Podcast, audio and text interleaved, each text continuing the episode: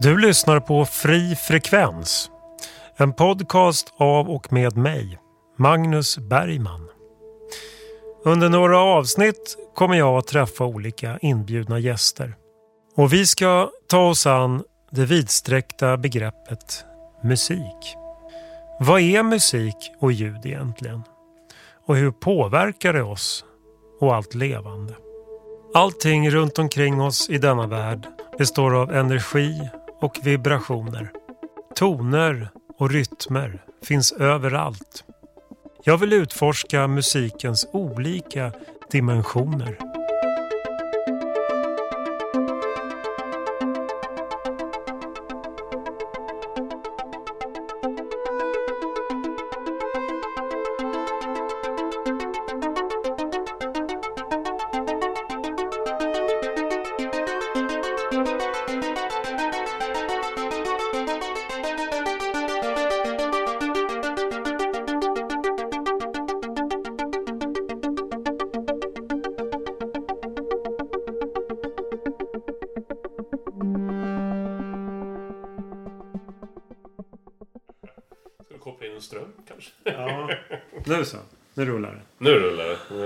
Okej, Okej, eh, idag så har jag tagit mig till eh, Sköndal som ligger strax utanför Stockholm.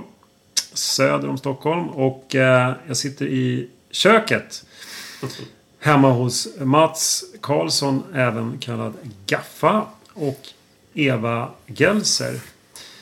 Och vi ska utforska lite i tanken. Lite ja, musik. Vi kommer även prata lite om hypnos. För att det är någonting som, som Gaffa håller på med vid sidan om sin karriär som, som frilansmusiker.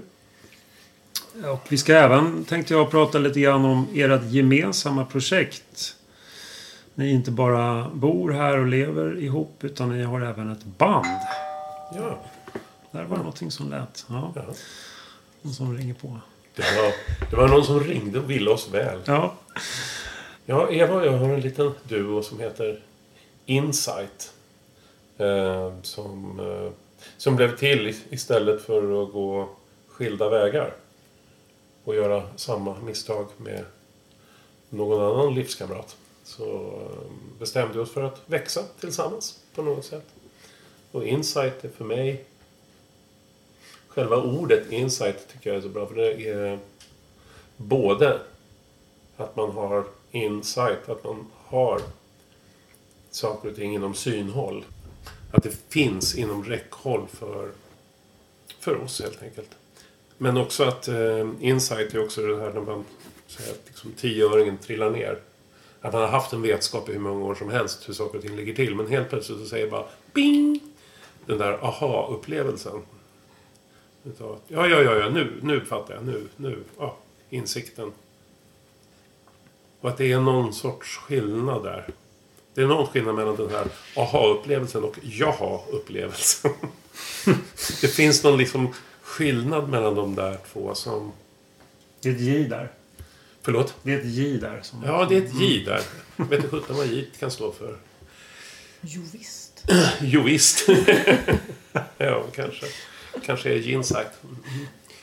Ja. Så det är väl det. Och um, Insight var, var väl det här. Vi gick i parterapi där och försökte förstå oss på både oss själva och varandra. Och, och, hela mm. skapandet började ju faktiskt, eh, eller ja, det började ju med att vi gick i parterapi. Men det, det lite roliga var ju faktiskt att vi började, att vi firade vår tioårsdag med att börja gå i parterapi. Eller hur? Mm. Hade du, Mats frågade mig, eller ja, du tyckte att vi skulle börja gå i parterapi. Eh, och innan vi gjorde det då så, min reaktion på det var inte direkt positiv. När Mats kom till mig och sa att ska vi börja i parterapi. Eh, jag blev, kände mig lite hotad och rädd och, och så. Men så började vi gå i parterapi och det var helt fantastiskt. Och i och med det så startade vi en kreativ resa ihop. Mm. Mm. Mm. Det där som inga ord får fram med tulpaner från Amsterdam. det där som musiken, eller vad det nu än är. Ord är ju otroligt klumpiga metaforer för vår verklighet. Men det är de vi har för att, för att kommunicera med varandra. Spännande. Men Mm. så man kan Mm. säga att den där resan då ni påbörjade genom musiken. Den, eh, den eh, var läkande. Mm. Mm. Den för er till platser som ni inte har varit på tidigare kanske. Alltså gemensamt. Ja, absolut. Ja, ja, absolut. Sen, sen kom man ju till de där... Från början så var det ju någonting bara för oss. Som en ja, läkeprocess eller som en kommunikation eller Mm. eh, som en interaktion. Men sen kom man till det där att världen måste få ta del utav. Och då blir det en annan process. Som ser annorlunda ut. Eh, där det kanske finns mera... Ja, men hur ska man nå ut? Varför ska man nå ut? Vill man nå ut? Eh, vad är det man vill? Hur ska vi göra det i sådana fall? Vem skulle i sådana fall... Målgrupp, bla bla bla och allt. Mm. Och då blir det... Man hamnar direkt någon annanstans då. Vilket också är intressant. Det är jätteintressant, men det... Men det blir någonting annat då. Det är en annan riktning på något sätt. Ja, men precis. Ja, men för, är det inte så att om man tänker sig att en viss... Hur kommer det sig att viss musik når fram till vissa människor? Om vi tar en... Ja, det kan ju vara i vilket sammanhang som helst. Det kan ju vara en konsert, det kan vara man lyssnar på en skiva eller det kan vara vara du går förbi, du går på gatan och någon spelar någonting och så Mm. är det någonting som bara träffar dig. Liksom. Mm. Och sen kan det gå förbi en massa andra människor. Eller det kan vara ett annat sammanhang. Mm. Ett annat tillfälle så träffar det kanske inte dig på samma sätt. Mm. Ehm, och då tänker jag liksom att det är på något sätt Musik är ju ingenting innan den eh, avkodas hos lyssnaren om man säger så. In i örat. Att det, det, det, är någon form, det, det är någonting som sänds ut från en Mm. människa. Mm. Vibrationer Mm. utifrån på en viss frekvens. Och det gäller ju att mottagaren är på samma frekvens. Mm. Kanske. Ja, kanske. Eller? Kanske. Eller är det just intentionen? Jag tänker, va- varför? Då är vi tillbaka på det. Varför spelar man? Alltså, spelar man egentligen för sin egen skull? Först och främst. Det Så- tror jag är... Jag tror att det är en förutsättning. Mm. Att spela för sin egen skull. Mm. Att musicera för sin egen skull. Att leva för sin egen skull. Mm. Är nästan... Jag läste nyligen en bok som heter Livet måste ha mening. Av en, eh, ja, en psykiatriker som hade överlevt, överlevt eh, koncentrationsläger under andra världskriget och sådär. Och han menar liksom att mm, livet måste ha en mening. Eh, för att vi ska... Och jag tror att det är precis det. Det spelar ingen roll om det är musik eller om det... Alltså, musik är en kommunikation. Mm. Musik är en kommunikation som eh, jobbar på ett annat sätt än orden. Men orden... Ja, de jobbar bara på, på helt olika sätt och det är... Precis som bilder, färger, allting. Det är väl mycket det där med att liksom att... Att spela musik eller att leva eller vad det nu är man gör. Ehm, vad är det de brukar säga? Att spela fel är ofrånkomligt. Att spela utan passion är oförlåtligt. Ehm, lite så tror jag faktiskt att det är. För jag tänker ibland att just musik är... Jag tror det var Mozart eller någon som sa det att det är inte jag som skriver musiken. Eller det är inte jag som komponerar musiken. Jag försätter mig i tillstånd där jag kan ta emot musiken. Ja. Jag tar emot musiken och sen så skriver jag ner den. Och jag tror att mycket av det vi gör här i världen, om det är musik eller, eller, eller någonting annat, så måste vi försätta oss i det här tillståndet. Där vi inte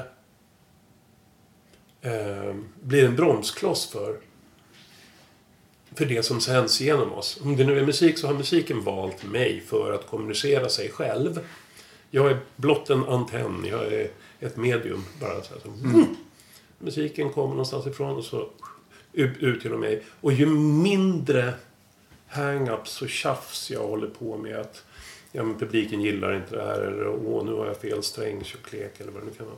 Mm. Ju mindre jag kan färga med mina egna tjafsgrejer. Det är liksom... Då, då, då blir det heligt på något vis. Ja, just det.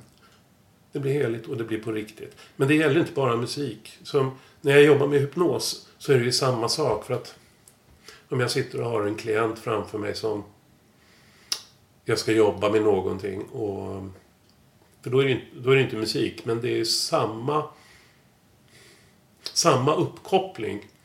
För när klienten sitter där och jag bara får till mig att nu ska jag säga det här. Jag ska ta upp det här om den här kofferten. Jag ska ta upp det här om den här gitarren eller när du är ute och går. Vad det nu än är.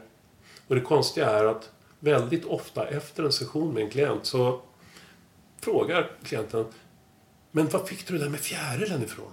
Det var ju precis vad jag behövde. Och jag vet faktiskt inte, men jag tror att det är samma uppkoppling som när man spelar musik. Att det är den där uppkopplingen, intuition. Alltså, folk kallar det för så mycket olika. In, inre knowing, yttre knowing, fältet. Kall, alltså, jag tänker bara att ord är klumpiga metaforer. Det, det är någonting. Och vissa utav de här orden har jag lättare för än andra. Personligen. Men det är någonting och jag kan inte sätta ord på det. Mm. Jag brukar tänka sådär att... att eh, eh, ja, men just, just det, det du sa nu. Alltså, jag tänker både då hypnos situationen eller när man spelar musik. Eller det kan ju vara vad som helst. Någon som är inne i någonting. Det kan ju vara någon som tycker väldigt mycket om att laga mat och, och bara gör saker fast inte har en Mm. aning om vad, vad man gör. Liksom. Alltså få tillgång till, till det vi egentligen alla är. Fast vi, det finns olika uttryck. Liksom. Mm. Att, att, att, eh, Vad tänker du när du säger det vi alla är? Ja, vi, ja, men att vi har tillgång till eh, så mycket mer än vi kanske tror. Alltså, Mm. jag menar, om man tittar på djur. Har ju fortfarande kvar den där förmågan att de kan känna. Det finns ju till och med bevis på att sker någonting hos en viss typ av djur. Jag vet inte, vi kan ta hästar. I ett område av världen. Mm. Så kommer samma sak hända på andra sidan jordklotet. Mm. Det vill säga att de, det finns så intuitivt att de, det Mm. händer kollektivt. Liksom. Mm. Att de Mm. har, och att egentligen så har vi det där också men vi är så, vi är så bortkollrade. Framförallt idag med allt, all, all begränsning skulle jag vilja Mm. säga. Alltså, tekniken säger många som säger det är så Mm. fantastiskt. Men det, visst, det kan vara fantastiskt. Men det finns ju också en begränsning i att vi litar på allt Mm. annat utom oss själva. Vi har en sån här enorm tilltro till allt. Och just det där då, som du sa där. Eh, eh, om, om det här. Det är, för så kan jag känna själv liksom när jag skriver också musik. Att det är inte jag som skriver. Mm. Utan det kommer bara någonstans ifrån. Jag, jag, det, är- visst, jag, jag har ingen ambition att ta reda på var det kommer ifrån egentligen. Det, det är bara... Det kommer. Mm. Och vad det är, det har jag ingen aning om. Mm. Men, ehm, och det, just där är jag väldigt nyfiken just på den här hypnossessionen då. När, när du Mm. har... ehm, Men jag går ju in i trans själv. Så fort jag har en klient. På gott och ont, bero- beroende på vad jag ska göra mm, Om jag har en klient som har panikångest och det är panik, då måste jag ha lite mer koll på klienten förstås. Då kan jag inte gå in i för djup trans själv. Då måste jag ha koll på vad som händer. Men annars så... För jag tror att man möts också där. Jag tror att på något sätt i det här, kalla det vad du vill, fältet eller ja, det här andra stället, vad det nu än är, i transen där. Så det finns en mötesplats där någonstans. Och det är mycket det som när Ev- Eva och jag också ut, utbildar oss inom mindfulness. Så det finns ett ställe, det här mindfulness-stället, den där fri, det här, den här punkten. mm. Där allt är ett på något sätt. Och när ni spelar ihop, Mm. känner ni att ni kommer till samma ställe då? Ibland, ibland inte. Det beror ju på hur mycket utav de här hang-ups-grejerna som man håller på med. Mm. Det där som är att vara människa. Men jag tänker allt, någon gång under, under Ja, en ja. föreställning eller en gig så Absolut. hamnar vi ju där i alla fall. Att man, Mm. Och sen så... Mm. Ja. Jag märker det när jag... Som sagt, jag håller ju på med hästar också. Och där... De mötena är ju... De är ju där. Ska du ha... Alltså du kan ju hålla på med hästar och vara uppe i huvudet och fundera och så. Men det är ju när du blir ett med hästen. Mm. De, är det, det är häftigt. Mm. Och då tar man sig till någon plats. Och, och jag tror att jag har blivit en bättre hästmänniska sen jag mediterar och har lärt mig mindfulness och, och kan flytta undan tankarna som kommer och stör emellanåt. Så. Mm. Det är ju lätt att hamna i negativt tänkande och, och så. Och i och med att meditationen har hjälpt mig jättemycket. Just att, okej, bli medveten om vad tänker jag för någonting. Okej, det, här, det här vill jag inte tänka nu utan då flyttar jag mig till en positiv annan typ av plats liksom, rent tankemässigt och så. Så att det, det, det jag, jag tänker det hänger väldigt mycket ihop. Alltså både Mm. hästar, musik, alltså ja. Det, när jag ser dig bara med hästar så är du, du är nästan som i trans, även om du är fullt vaken. Mm. Så ditt sätt att bara vara med hästarna är ju lite transartat Mm. på ett sätt. Mm. Det är som han säger, James Tripp, en eh, hypnotisör, engelsk hypnotisör, att vi människor är alltid i hypnos. Vi människor är alltid i en trans. Vi människor är alltid i en transtunnel. Hans koncept är ju hypnosis without trance.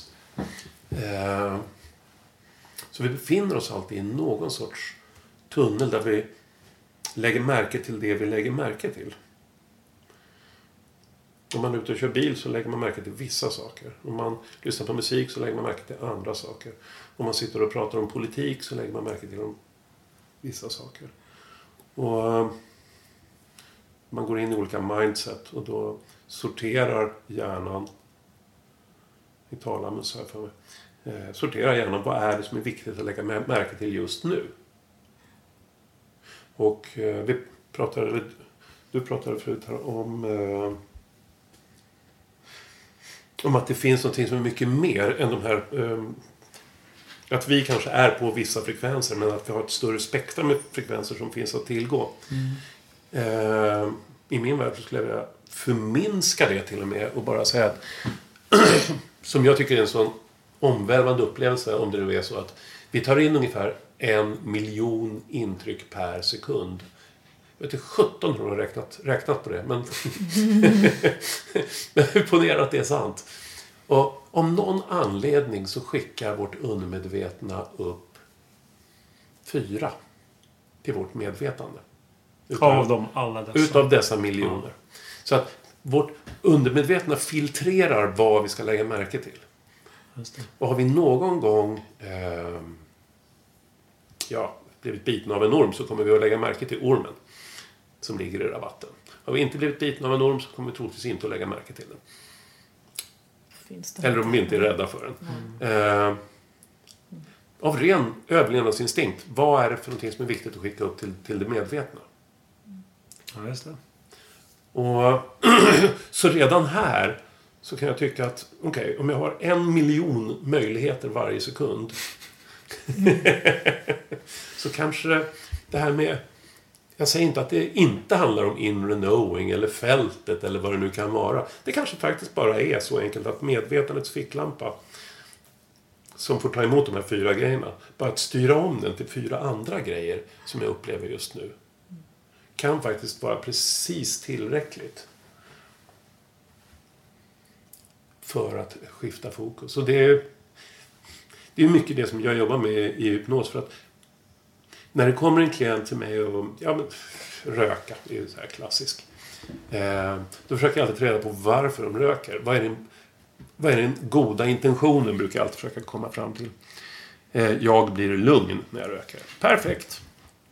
För man vet ju med förnuftet att det är skitdumt att röka. Eh, men den goda intentionen är att jag kortsiktigt blir lugn. Så det gäller att liksom ta hand om just den där intentionen. Och vidga de här fyra minnesbilderna. Liksom.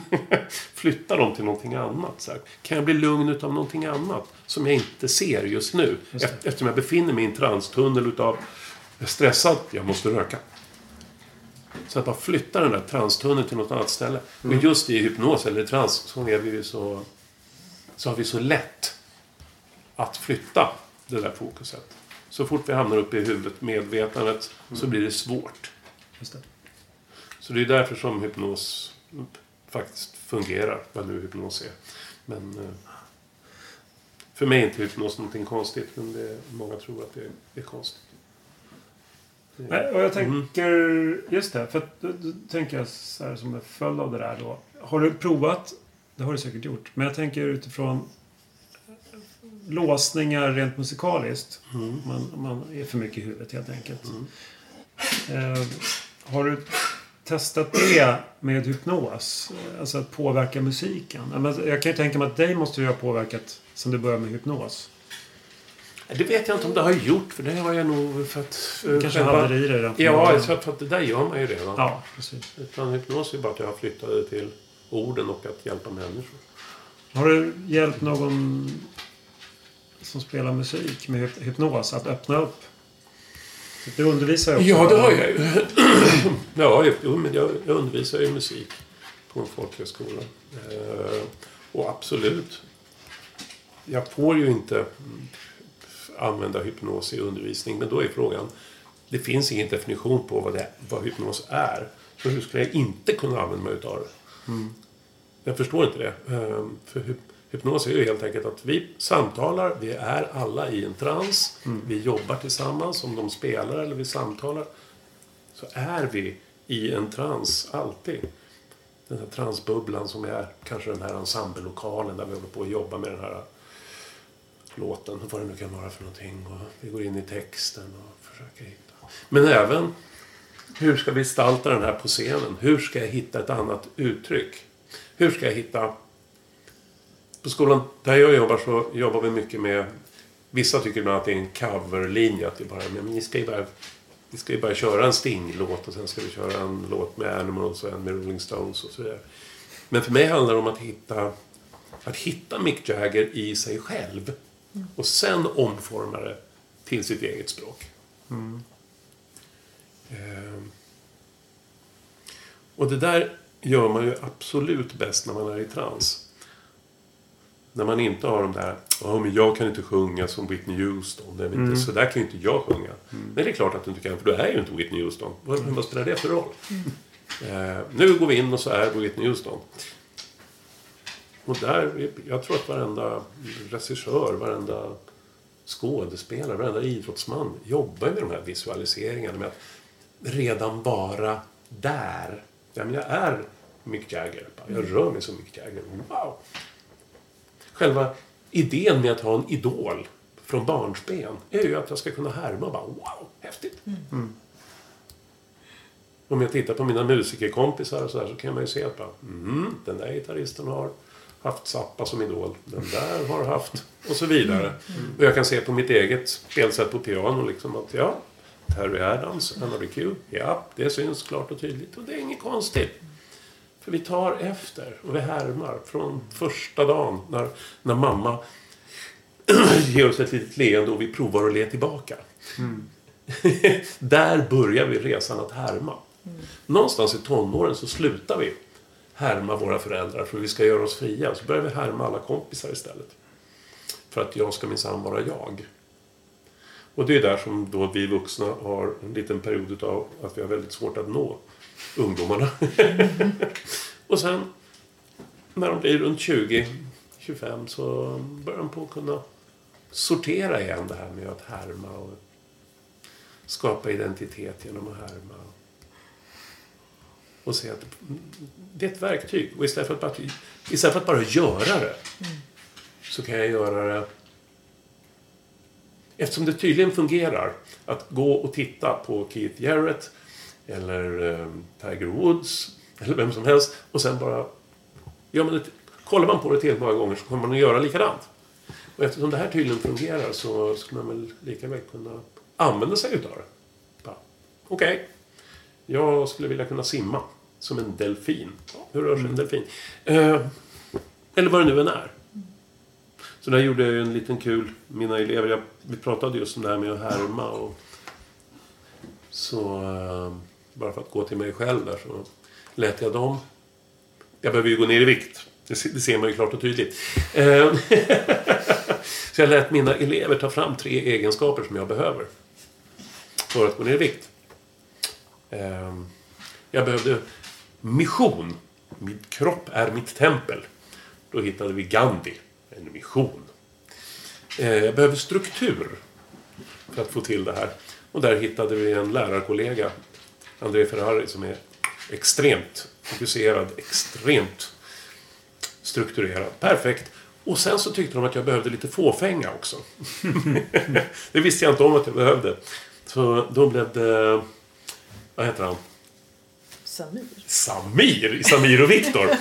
så att, eh, ja, jag, har, jag har stått framför spegeln och gjort lite duckface då och då. Och sett att jag blir... Nu vet inte jag om Samir gör så mycket duckface, men jag, i min värld gör han det. Förlåt Samir. Du kan få härma mig någon dag.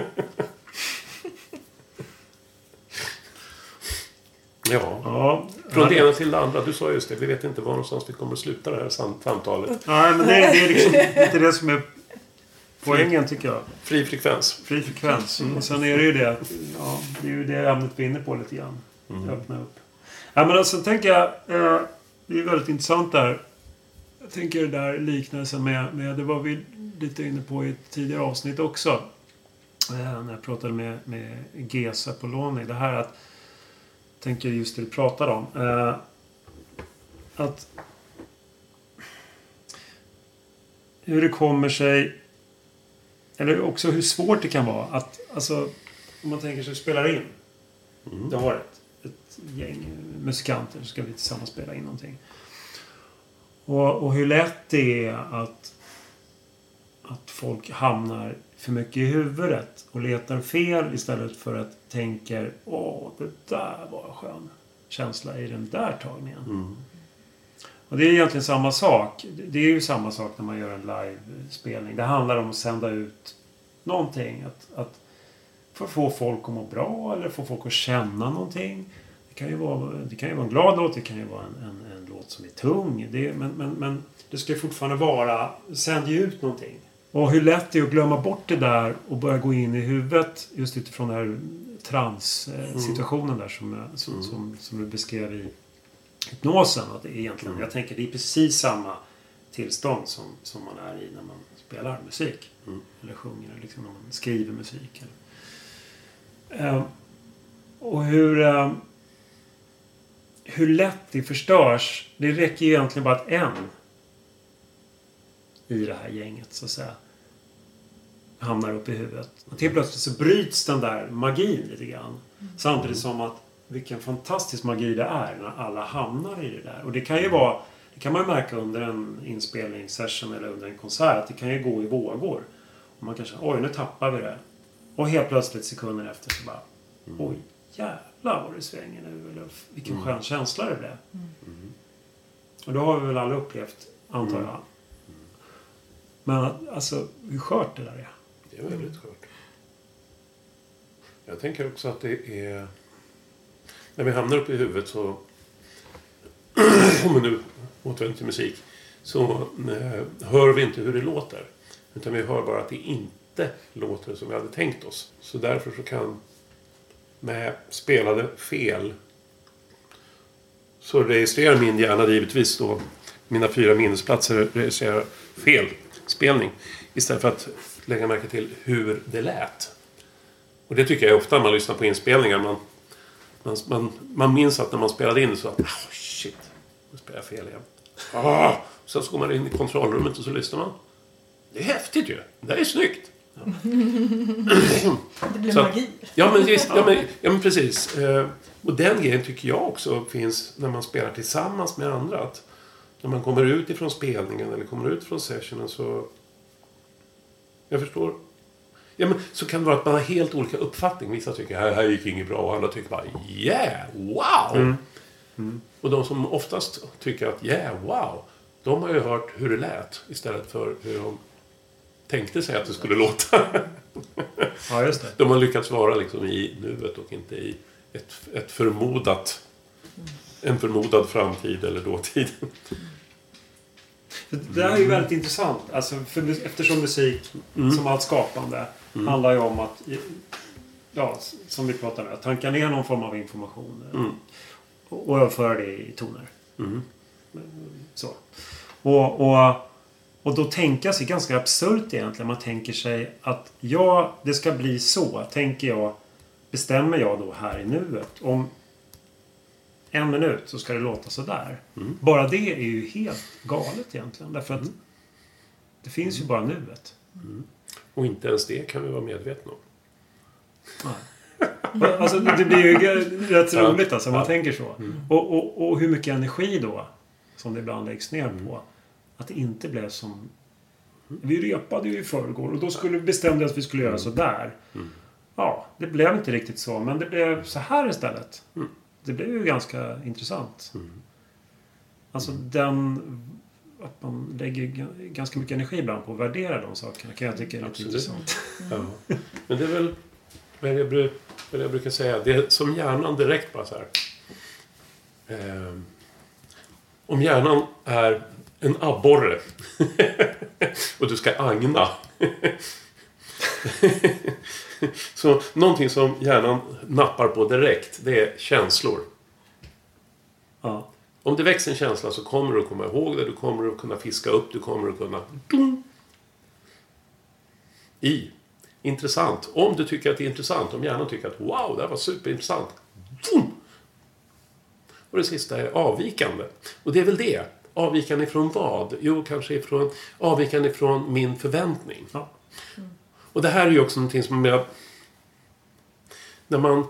Som jag går runt som lärare i ensemblen när man kommer in och så spelar mina elever. Och så wow, vad bra det låter.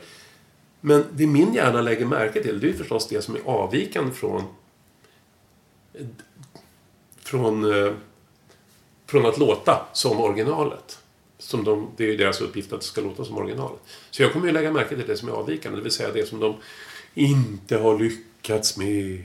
Vad det nu är. Eh, det som är kvar att jobba med kanske snarare. Eh, och det gäller ju verkligen att tala om för eleverna att hjärnan fungerar så. Den lägger märke till det avvikande. Det där med att, ja, ja men de körerna där satte ni jättebra. Du har jättebra ljud på keyboarden där. Det lägger man inte märke till. För att det är, förväntningen är där redan. Det är inte intressant för de här fyra minnesplatserna i hjärnan. Det är inte intressant information. Därför lägger jag inte märke till det. Men det är, det är inget av, av, avvikande. Är det därför det är så lätt att döma?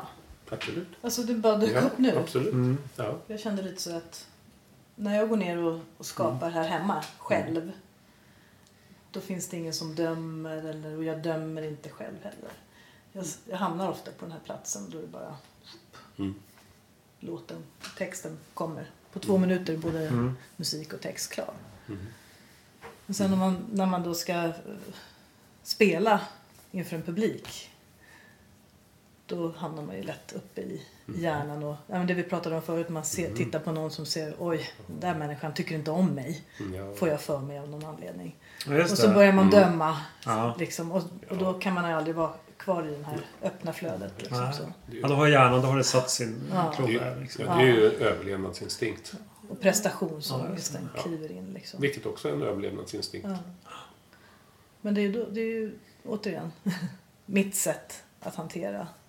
Så att jag kommer ur, ur den bubblan in i, i den fria världen eller vad man ska kalla det. Det är ju att flytta mitt fokus då. Och så tränar jag det med hjälp av meditation. Bara att vara med hästarna är ju meditation. Alltså, och att öva det liksom så. För att, så hoppar vi tillbaka till musiken igen. Nej, men, Ja, just och, det. och, och, och jag tänker att, ja, och det är lite som du är inne på där, att trans, ja, ja det, är det är ju där man är hela tiden. Ja, man är man någon sorts trans. Ja. Ja, men och, och, när man är i trans då kan man ju Mm. inte vara dömande. Säg inte det. En Tycker dömande det? trans, absolut. Jag tänker att i en trans så lägger man märke till det man lägger märke till i den här transen. Ja, då är jag på ett annat ställe när jag är, Mm. där jag inte är dömande. Där jag, där jag skapar. Där, Mm. där finns inte Mm. det här dömandet. Man kanske skulle kunna prata i termer av alltså, en viss typ av programmering. Om vi tänker oss en, en, Ja, som en ja, dator snarare. egentligen. Mm. Att, att Mm. man, vi, vi har olika program helt enkelt som, Mm. vi, som Ja. vi kör. Absolut. Och, och, Mm. Ja, de kan ju verkligen vara dömande. ja, Mm. ja, verkligen. Och, och sen finns det ju, och det, det, det där är ju väldigt... Ju mer man tittar på det där alltså, så inser man hur, hur många olika program det finns. Ja. Och, och då också givetvis virus. Ja, ja visst. Och att de här programmen dessutom triggas utav någon av de här miljoner grejerna som inte skickas upp till mitt medvetande. Ja, just det. Programmet kan startas utav precis vad som Det där är helst. intressant alltså. För att då innebär ju, det där är ju det undermedvetna spelar. Ja. Att man letar här. Men vänta nu. Det, det kan... Mm. Vetenskapligt, eller vad man ska kalla det, så kan man inte... Man kan inte sätta finger på vad är det som har gått snett där. Men ändå Mm. så är det ju något som... Mm. Om det är fysiskt eller om det är psykiskt eller vad det kan ju vara blockeringar om vi säger spela. Mm. För det var nästa grej jag tänkte komma till. Mm. Eh, olika rum. Mm. På vilket sätt tänker du då? kan ju vara väldigt tillåtande. Och vi, ja, men vi tänker, det kan ju vara att vara i till att börja med. Alltså man kom, kommer in i olika hus eller olika lokaler. Eller det kan ju vara Mm. så. Och instinktivt, jag funkar ju så i alla fall att, att jag känner ganska snabbt om, om, om ja, det känns bra eller om det är någonting som, ja, vad det nu kan vara, som Mm. känns mindre bra. Och det är ju framförallt om man spelar musik så, så i och med att det är så känsligt tillstånd. Jag kan tänka mig att det är lite Mm. samma sak med hypnosen där. Jag vet inte. Men, men, men i alla fall att jag... Vissa rum finns det bara en naturlig... Det känns bara naturligt att sätta sig och spela. Och sjunga. Och det låter bara bra. Jag behöver liksom inte... Jag, kan bara vara. Mm. Och, och, och vissa ställen så är, är det som att det tar emot alltså. Ehm, Vad tänker du att det beror på? Ja, jag tänker ju, i min värld så beror ju det på eh, vad det är för energier på den platsen. Mm. Och var jag befinner mig energimässigt. Mm. Alltså hur, hur vi jobbar ihop. Det är ju samma sak med vissa människor. Mm. Så kan man ju känna att Mm. ja, det känns bra. Mm. Och vissa människor är det någon, någonting. Man är på sin vakt eller man Mm. liksom, så. Att det är helt enkelt eh, på energinivå. Och eftersom musiken är så extremt mycket på energinivå. Så blir det så Mm. tydligt. Mm. Det finns ju vissa platser jag har spelat in på musik som är liksom absolut enligt regelboken bara helt åt skogen. Här ska du inte spela in musik. Du har alla fel, akustiska, Mm. vetenskapliga fel du kan tänka dig. Men det låter bara hur bra som helst. Varför så tänker jag mer och mer så att det är det man ska gå på. Alltså den intuitiva känslan. När, när känns det bra? Mm. Hur tänker ni där? Omkring de här grejerna. Jag funderar nog inte så mycket kring rum på det, på det sättet. Jag är nog, jag är nog en okänslig tölp. Nej, men, nej, men på, på det sättet. Liksom. Jag kommer in i ett rum och det är det rummet. Jag tror att... Om jag ska spela eller någonting så får man... Jag går i alla fall in i ett annat rum. I ett inre rum. Liksom. Jag går i alla fall in i något, någon inre trans. Liksom. Och visst kan eh, hur det låter och hur det klingar i rummet rent akustiskt kan ju göra det lättare eller svårare att gå in i trans. Framförallt med musik. Inte så mycket med, med, med hypnos och prat och sådär. Såvida det inte är en stökig restaurang, för då har jag inte ett skit av folk eh, Så det, absolut. Vissa, vissa lokaler är bara... Eh, åh, vilket fint och skönt ljud det är. Och Vissa jag tänker att det kommer också till, inte bara rummet, utan jag tänker till också instrumentet man trakterar. Ja, är ju också ett rum i sig. Vilket gör att när man spelar på vissa gitarrer så bara säger ja, du talar till mig. Mm. Och du bråkar med mig. Och du är snäll mot mig. Och du är alldeles för vänlig. Och det finns en karaktär i liksom träslagen. Och det finns någonting som går rätt in i öronen också. Eh, och där tror jag att vi är väldigt olika, vi människor. Precis som du sa i början, här, att musiken formas ju först när vi kodar av den in, in i våra öron. Och jag är ganska övertygad om att vi kodar av den ganska olika. Och jag tror att vi... Beroende på att vi hör också olika. Jag till exempel har ju mycket sämre diskant efter alla år. Bredvid slamrande trummisar. Eh, så jag triggas ju av andra frekvenser idag än vad jag gjorde ja, för 20 år sedan. Det är jag ganska övertygad om. Och sen så tror jag också att man triggas frekvensmässigt, tonmässigt, klangmässigt tror jag att man triggas utav om den här klangen har varit förknippad med en god känsla någon gång i tiden så kommer jag att få tillbaka den känslan. Så jag tror inte, jag, jag tror inte alltid på det där med att, att, eh, att vissa frekvenser är eller vissa klanger är harmoniska för alla. För Det, jag tror att nej, men vi upplever världen så subjektivt hela tiden. Vi upplever ju inte verkligheten, vi upplever eh, verkligheten genom vårt filter, genom vår tolkning. Alltid. Och jag vet inte hur andra människors tolkning är. Och mitt sätt att ta reda på det är genom att kommunicera med klumpiga ord. Bland annat. Ja, Mm, det, vad som, du? Det, Mm. det som dök upp här, det, det var i...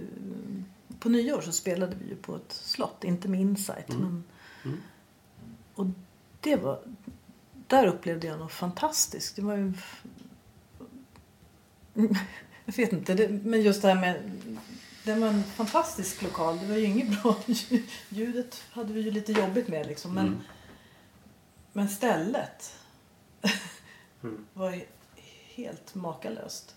Medan vi har spelat på andra ställen då jag verkligen känner att dit vill inte jag tillbaks. Mm. Men det är någon annan typ av... Jag spelar inte gitarr så, så att jag inte, inte, pratar inte om de frekvenser utan jag pratar Mm. någon energimässig upplevelse på något vis. Så. Men är det samma sak med bara att du kommer in i ett hus? Där, om vi bara bortser från musik? Bara. Ja, jag kan nog känna Mm. alltså, vad jag vill vara och inte. Mm. Helst inte vill vara. Så, Mm. absolut. Och vad tänker du att det handlar om? Jag tänker nog inte så mycket. Förlåt? Jag tänker nog inte så mycket Nej, men vad, precis. vad, det, vad det Ja. handlar om. Utan Mm. Jag noterar bara. Eh, Mm. Och jag tänker att det kan väl handla om alla möjliga saker. Men, men Mm. jag menar, du kan ju komma in i ett rum och där finns det en människa som är arg. Mm. Och, och du känner ju Ja. det direkt. Liksom, så. Mm. Och jag tänker att det... Inte vet jag om energier stannar kvar eller liksom om... Men gå ut i skogen så, så känner man liksom... Träden är ju läkande i sig. Liksom, känner jag. Mm. Ehm, Fast jag tidigare har varit rädd för att gå i skogen. För att jag har minnen Mm. av när jag red som, som, som liten. Då, var det så himla mycket blottar i skogen. Så jag var ju livrädd för att gå i skogen. Mm. När vi köpte vår hund för en 11 år sedan. Vi skulle gå ut i skogen. Mm. Bara, nej gud, jag vill gå på asfalt. Så, men det har jag ju då omvandlat nu och kan Mm. känna de här öppna, rena energierna som kanske inte finns överallt. Men tycker om skogen. Mm. Men nu försvann vi ut någon annanstans. Nej, då, vi, det är vi i rum här. Vi var i rum. Ja, ja, absolut. liksom, jag tänker, Ja. det, det hör ju ihop det här med, med det som, som eh, du var inne på Gaffa där med, eh, jag kommer inte ihåg när riktigt, men, men det här att man hänger upp sig på, alltså vad man fokuserar, de här fyra Mm. sakerna vi kan ta till oss av alla dessa oändliga. Hur många var det? Nej, jag vet Ja. inte. En miljon kontra fyra, men det är lite olika. Eh, och... Ja, men det kan ju vara så enkelt att... Om vi tar musik då. Innan, innan man börjar spela så konstaterar man antingen att eh, det här är ju helt underbart. Vad kul det ska bli att spela. Och det, och det är lite speciellt här. Och det, men det vad, vad, vilken utmaning. Och vi får anpassa oss till den här lokalen. Så att det, kommer ju bli kanon. Eller så tänker man att ah, det, här, det här är hopplöst. Det här kommer inte gå. Det här är ogenomförbart. Och då kommer det bli det också. Mm. Ibland är det så enkelt. Alltså jag tänker att det sitter här. Och då är det ju, för mig är det ändå energinivå. Mm. Vad vi sänder ut för energi. Mm. Och, och det är ju ungefär samma sak som, som att tolka. Du var inne på Reva där, som vi pratade om innan. Lite grann. Att eh, om jag spelar och jag börjar värdera, eh, börjar analysera publiken som tittar på mig. Så bara, men den där människan verkar ju inte tycka att det här är speciellt bra. Ser ut som hon ska strypa mig liksom. Och sen har jag varit med om det flera gånger. Och sen så efteråt så är det just den personen som kommer fram och säger att det här var ju fantastiskt bra. Tack så mycket. Och då är det där, det är min begränsning. Eh, Mm. hur jag eh, liksom... Mm. Och det påverkar ju såklart mig. Hur jag sen i min tur sänder ut tillbaka. Mm. Så det är ju inga konstigheter sånt här. Men, men det- det är...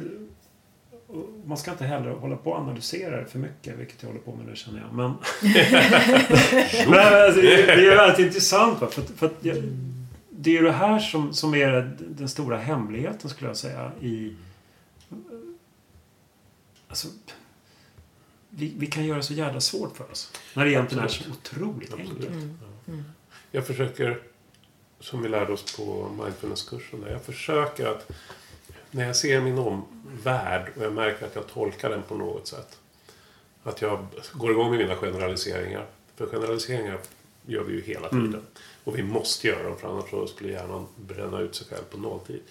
Eh, jag försöker tänka att jag vet inte. Istället för att i mitt huvud komma upp med ett svar. Det där beror nog på att bla bla bla bla. Eller den här personen tycker nog att det här är jättedåligt. Det kan vara jättesvårt att släppa den tanken.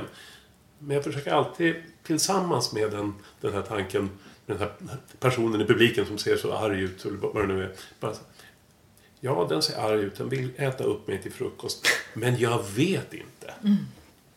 Jag vet faktiskt inte.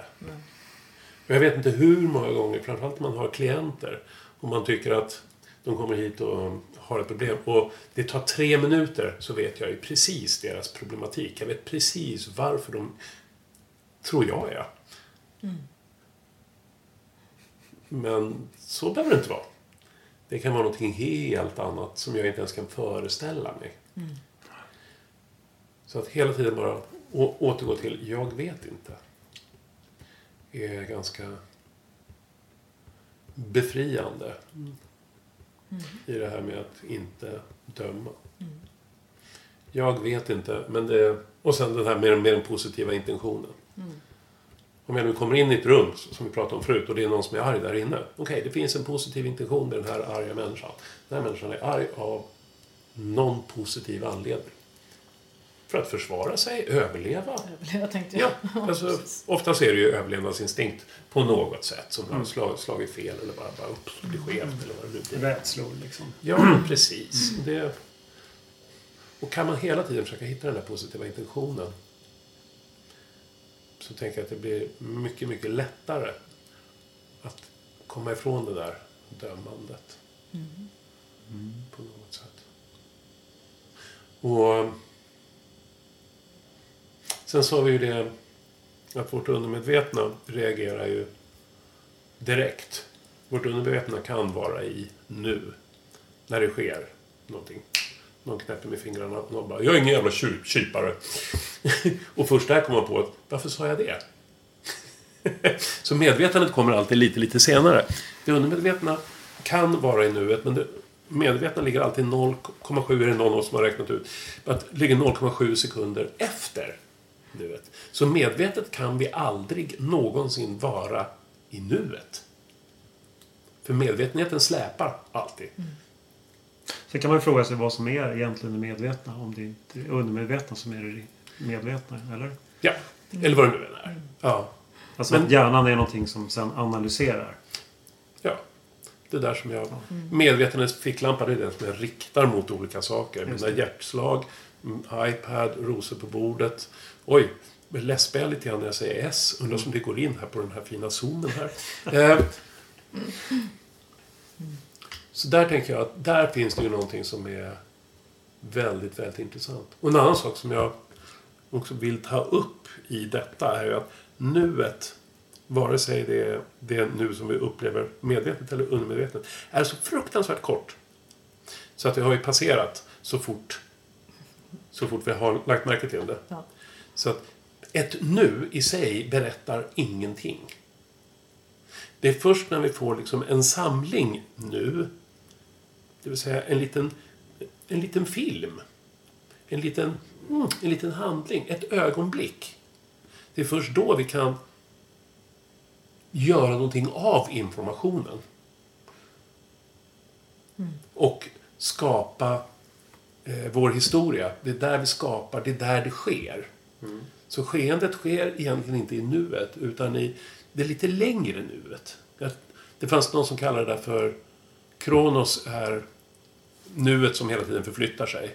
Och Kairos är där det händer. Ögonblicket. Och ett ögonblick är summan utav flera nu. Som vi upplever då. Och det där är väldigt, väldigt intressant tycker jag. För nuet är ju så abstrakt. Och folk pratar om att man ska vara i nuet. Men det kan vi inte. Vi kan inte vara i Kronos, men vi kan vara i Kairos. Vi kan vara i ögonblicket. Det som skapar en mening. Ja. Man kanske kan, sä- kan man kunna säga att nuet är på något sätt det som har varit, det som är och det som alltid kommer att Exakt. va- bli. Ja. Alltså, det vill säga Mm. allting. Ja. Vi består ju av så många olika... Mm. Mm. Och, Ehm, och när vi började den här intervjun för en stund sedan. Då var det nu. mm. Och det är fortfarande nu. Ja. Och, och om det är någon sitter där hemma och lyssnar på den här podcasten.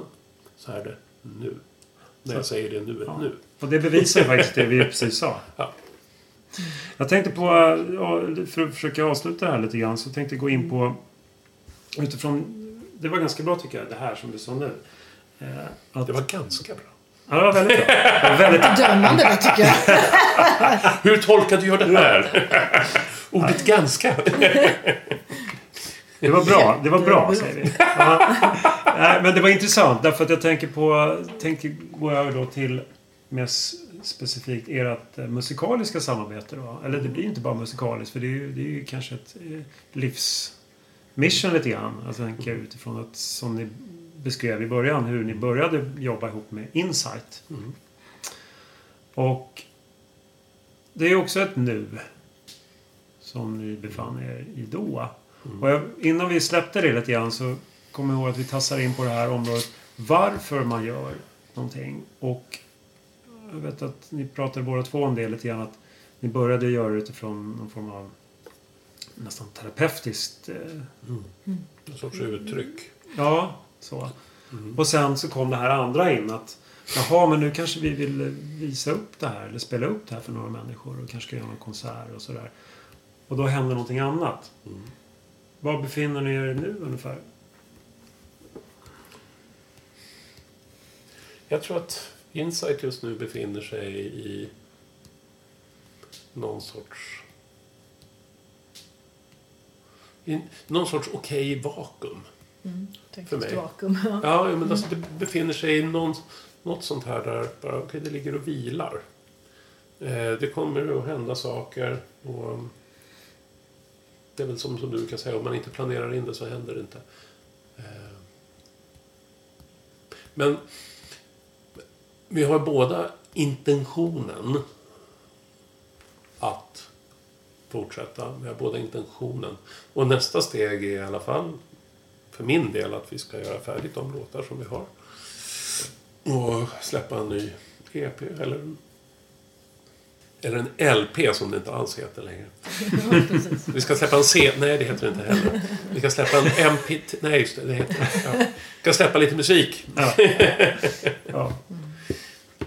Så tänker jag. Och sen så om det nu är så att, att Insight också ska vara en föreläsning och man kan åka runt på företag och Mm. prata stresshantering, mindfulness och samtidigt spela och inspirera. Det är ju den kombinationen som Mm, i alla ja. fall ligger mig Mm. varmt om hjärtat. Att blanda musiken med, Mm. med lite interaktivt som vi faktiskt har börjat med också. Mm. Att, Ja. ja. Jag har ju sett er, jag vet inte om det är en eller två gånger, men för då tänkte jag på det att ni bjuder ju ganska mycket på er själva utifrån egna erfarenheter. Just, Mm. Inte minst relationsmässigt då. Mm. Och, och lite så. Och det måste ni ju fått ganska mycket reaktioner på kan jag tänka mig. När ni har, genom åren. Mm. Ja, vissa tycker vi är modiga. Ja. Och jag, just nu så, alltså nu tycker inte jag att det är så, alltså vadå är vi modiga? Jaha, men det här kan man väl prata om. Men, men om jag tänker tillbaks hur det var då, alltså när vi började och, och då tyckte jag ju att det var lite jobbigt i början kanske att prata om vissa grejer. Tills jag hade ja, blivit vän med att någon slags acceptans och att det inte är så himla farligt och att det faktiskt behövs att människor vågar säga att det inte bara är snyggt och vackert liksom, tillrättalagt. Men det är kanske det. Jag får, när du säger det så får jag upp en bild av att när vi skriver låtarna så är låtarna ett uttryck utav någonting som är laddat. Mm. Ja, precis. Och när vi sen kan prata om det och förmedla det på en scen så är det en vidimering på att okej, nu är inte det här laddat längre. Nej, precis. Nu är jag fri från det här. Mm. Och, eh, och jag, jag tror jättemycket på den där... Eh, att inte hålla på och lära människor saker och ting. Att inte hålla på och tala om för människor vad de ska göra. Utan att just inspirera. Mm. Vilket är någonting helt annat. Ja, precis. Att inspirera är inte att eh, säga du borde prova. Att inspirera det är inte att säga kom till mig så ska du få en hypnos. Det är inte att inspirera. Du borde lyssna på Insight. Nej, det borde du inte alls. Men om du väljer att... Ja. Nej, men, precis den här verktygslådan som, som vi ofta berättar om. Att ja, men det här, så här Ja. kan man göra. Eller, alltså, och- just det här att våga göra någon förändring. Om man inte är nöjd. Våga göra någon, ta något litet steg. Det spelar ingen roll vart. Nej. Och, och, och funkar inte det, nej men ta nästa steg. Prova. Var inte rädd. För då flyttas ju medvetandets ficklampa från de här fyra grejerna till de här fyra grejerna. Ja, nej men precis. Nej men lite det du sa att saker och ting inte är laddade. Det vet jag inte riktigt. Men vi har, en, vi har en liten visa som jag har skrivit. Som heter Lilla flickan. Det är en sån här låt som kom på två minuter var den klar. Och jag tror att när jag skrev den så det, det är en, någon sida i mig som jag har lä, läkt genom att skriva den. Men den handlar även om eh, folk i min närhet och om resten av världen skulle kunna handla om. Om alla människor egentligen. Mm. Eh, och den behöver jag ju kliva in i Mm. där när jag ska förmedla det. Mm. Och det där kan jag känna ibland att jag har ett, kan få ett problem med om jag inte vill vara där. Apropå det här med Mm, mm. olika frekvenser och vad man, Jag förstår vad man precis. drar Mm. till sig. Och jag menar, många av låtarna har jag skrivit för att jag har mått dåligt. Jag har mycket Mm. lättare att skriva när jag mår, mår dåligt över någonting som jag behöver ta hand om. Mm. Och där är jag lite, hur ska jag skriva jättekul och glad musik? Mm. det har jag mycket svårare för. Jag, har- eller så här, jag, jag har inte samma behov. Jag kanske inte kan göra det utifrån samma plattform eller vad man ska säga. Eh, som när jag skriver eh, lite mer ja, djup eller ja, musik när jag eh, mår dåligt av någonting så, som jag behöver få ur mig. Då. Mm. Så det, där, Mm. där är jag lite sådär att men, åh, jag, nu vill jag skriva glada insight-låtar liksom. Men det, det, det, det, är väl så enkelt att alltså, hjärnan, eller vi har ju mer negativa känslor. Eller vi har fler negativa känslor än positiva känslor. Ja, Och där. de negativa känslorna eh, av ren överlevnadsinstinkt så eskalerar de.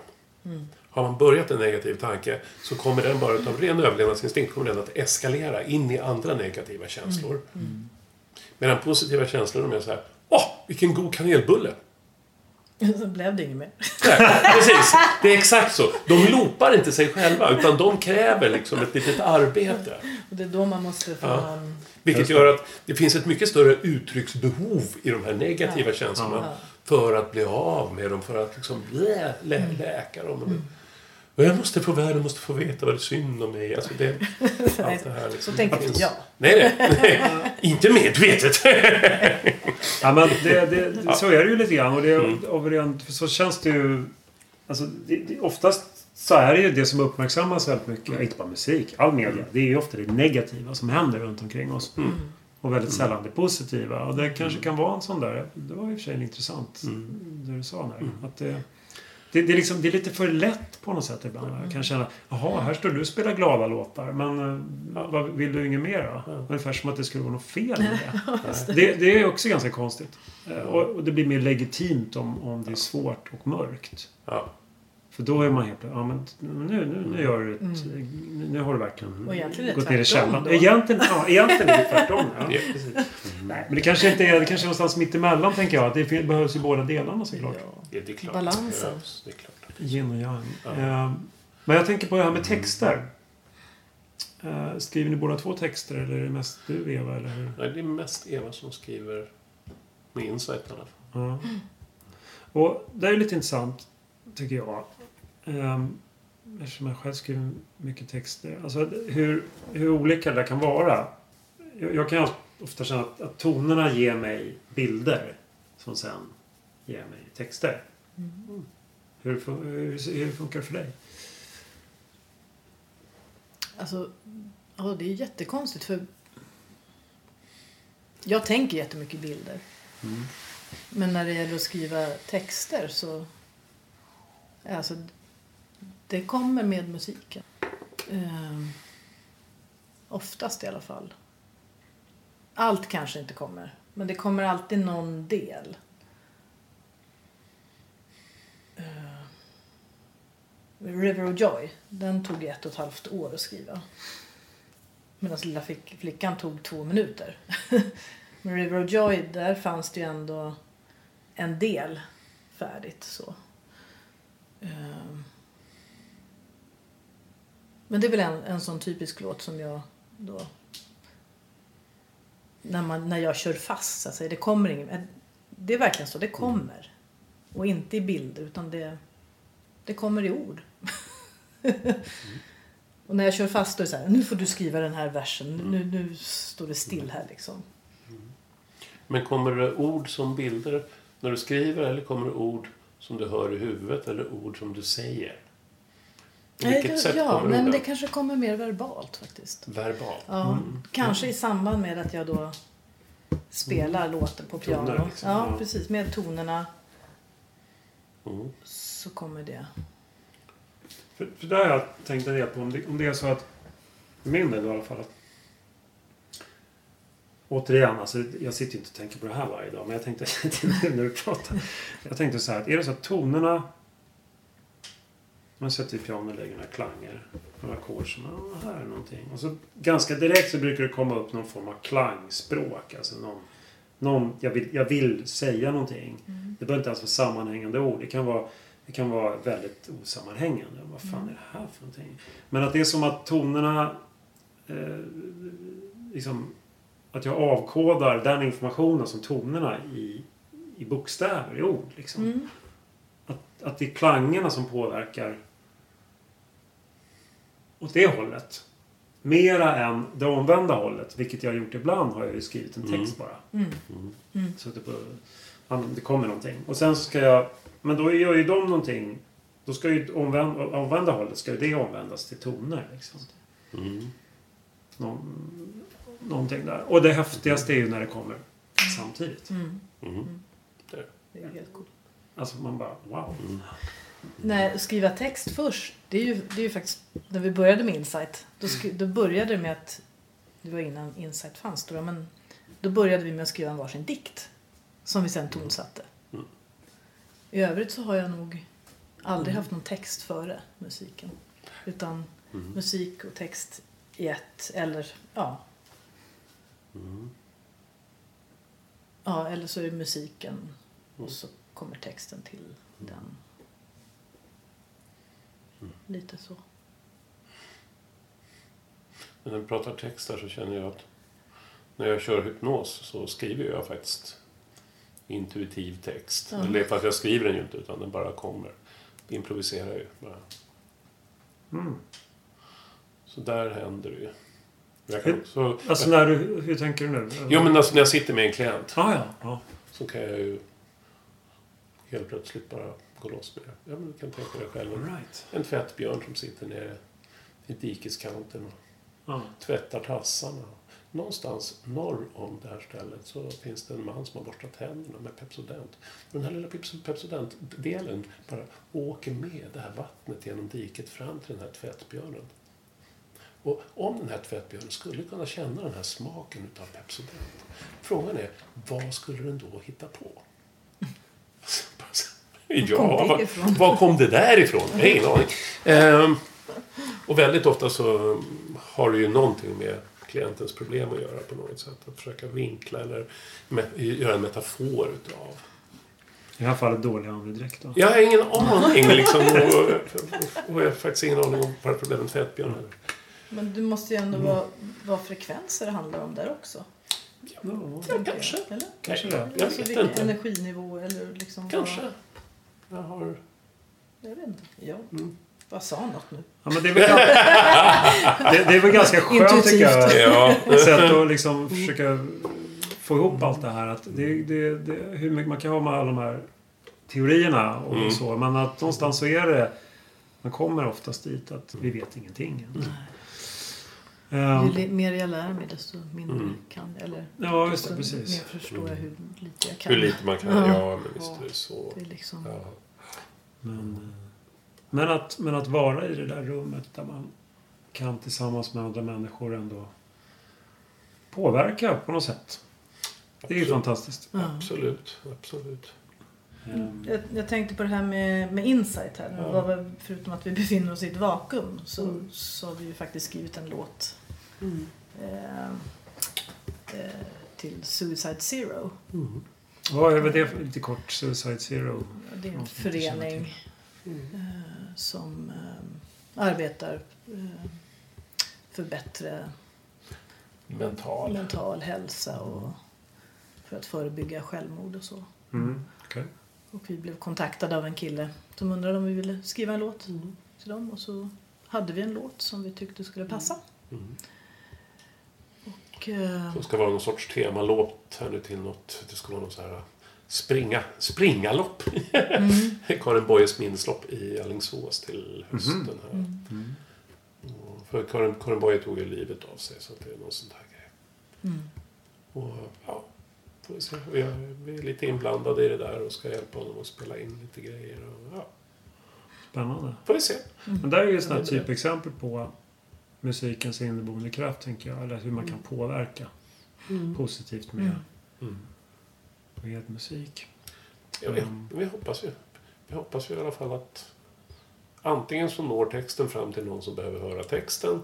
Eller annars så når låten ut till folk som köper den så att det kommer pengar till organisationen. Ja. Precis. Mm. Så det finns ju två syften. Och en- och kanske det största syftet är egentligen att det ska komma in lite pengar till, till, Mm. till organisationen på, på ett sätt. Och hur funkar det då? För att det ska ko- komma in Eh. pengar till Ja, då måste man ju köpa den på iTunes. på iTunes. Ja. Ja, eller bara lyssna 80 000. Nej, det räcker inte. 70 000. Nej, 3 000 miljarder gånger på Spotify. Så alla intäkter under 2017 kommer vi skänka till dem. Och vi hoppas Mm. förstås att Ja, den är ju inte dyr att köpa. Kostar 10 kronor eller något sånt. 11 eller Mm. något. Så att, men alla bäckar små i alla fall. det finns som video också på YouTube. Ja. Mm. Mats har pengar. gjort den. Nej, det gör vi inte. Men Mats har gjort videon också. Ja. Så också Ja, ja. alltså, att ytterligare ta kreativiteten ytterligare steg. Liksom, Mm. så. så att det, det Precis. är jätte, jättekul Ja, vad roligt. har det varit att göra. Faktiskt. Och, och det- det känns bra i hjärtat också att kunna Mm. hjälpa och stötta. Det är tydligen vad, vad läste jag? Typ 30 personer i veckan eller om dagen. Det är lite skillnad i och för sig. Men Ja, det är så skillnad. väldigt många som, som begår självmord. Det är fler som, tar, som, som dör av självmord än som dör av rökning. Ja, det är helt galet. Helt galet. Ja. Och där måste vi ju kunna göra mer. Ja, och det, jag känner, det där, just det här som vi har pratat om idag är ju, Mm. tror jag, viktigt, viktigt tema. Och det är väl att få just det här känslan av att allt är okej. Mm. Det tror jag så många, framförallt yngre människor, att, Mm. att Mm. inner så, jag brukar se det nästan som ett sorts mentalt fängelse. Att de ska vara på ett visst sätt. Vi är så, vi är så återigen programmerade. Mm. Och det får väldigt många må dåligt. Just när man är annorlunda. Eller upplever sig Mm. som man är annorlunda. Men, och, och, och att det, det är just det som är det fina. Att vi är olika. Mm. Allt är okej. Mm. Så länge vi inte skadar någon. Liksom, Ja, men gör någon illa. Eller- Så, så är ju allt okej. Vi får Mm. vara precis som, som vi är. Ja. Ju- Allt annat är bara en illusion. Mm. Det är live. Ja. Ehm, Jag tänkte så här. Att, att, eh, tror det är dags att börja avsluta här Mm. för idag. Ja. Så först vill jag tacka er jättemycket för att ni ville vara med Ja. båda två. Prata. Mm. Stort tack för förtroendet, Mm. måste jag säga. Och sen så tänkte jag föreslå om ni hade lust att kanske spela den här Mm. sången som ni pratar om här nu. Mm. Så vi alla får höra. Ja. Kan gå ner och hämta en gitarr.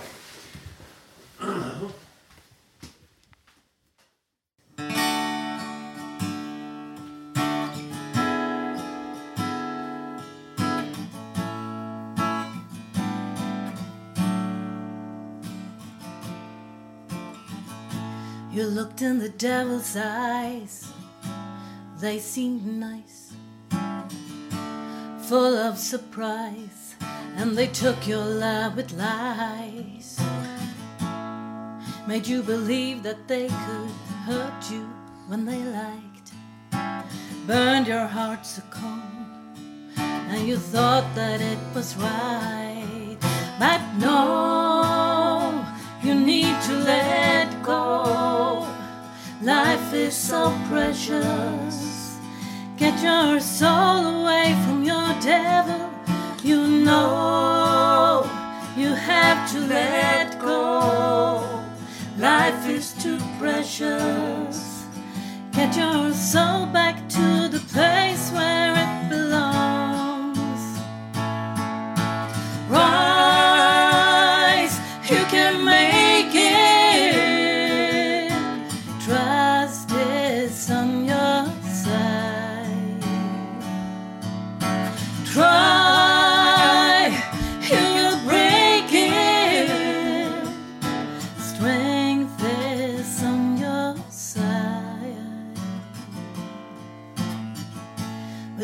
patience and trust, you build a sacred place where hope will erase the pain of losing faith.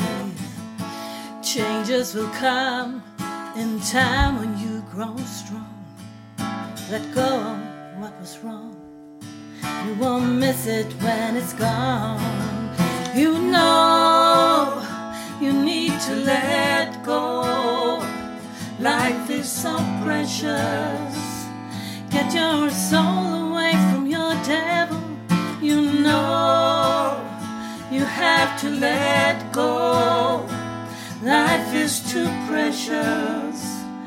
Get your soul back to the place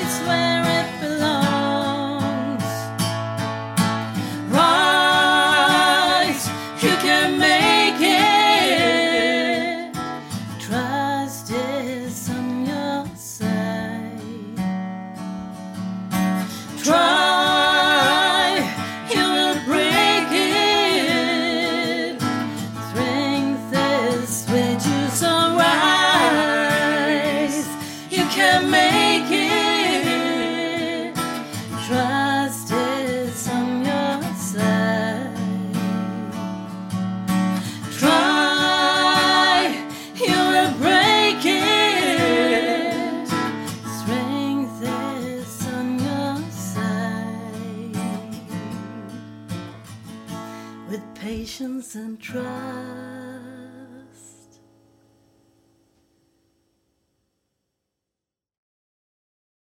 Du har hört Fri frekvens. Besök oss gärna på webben www.magnusbergman.se eller på sociala medier.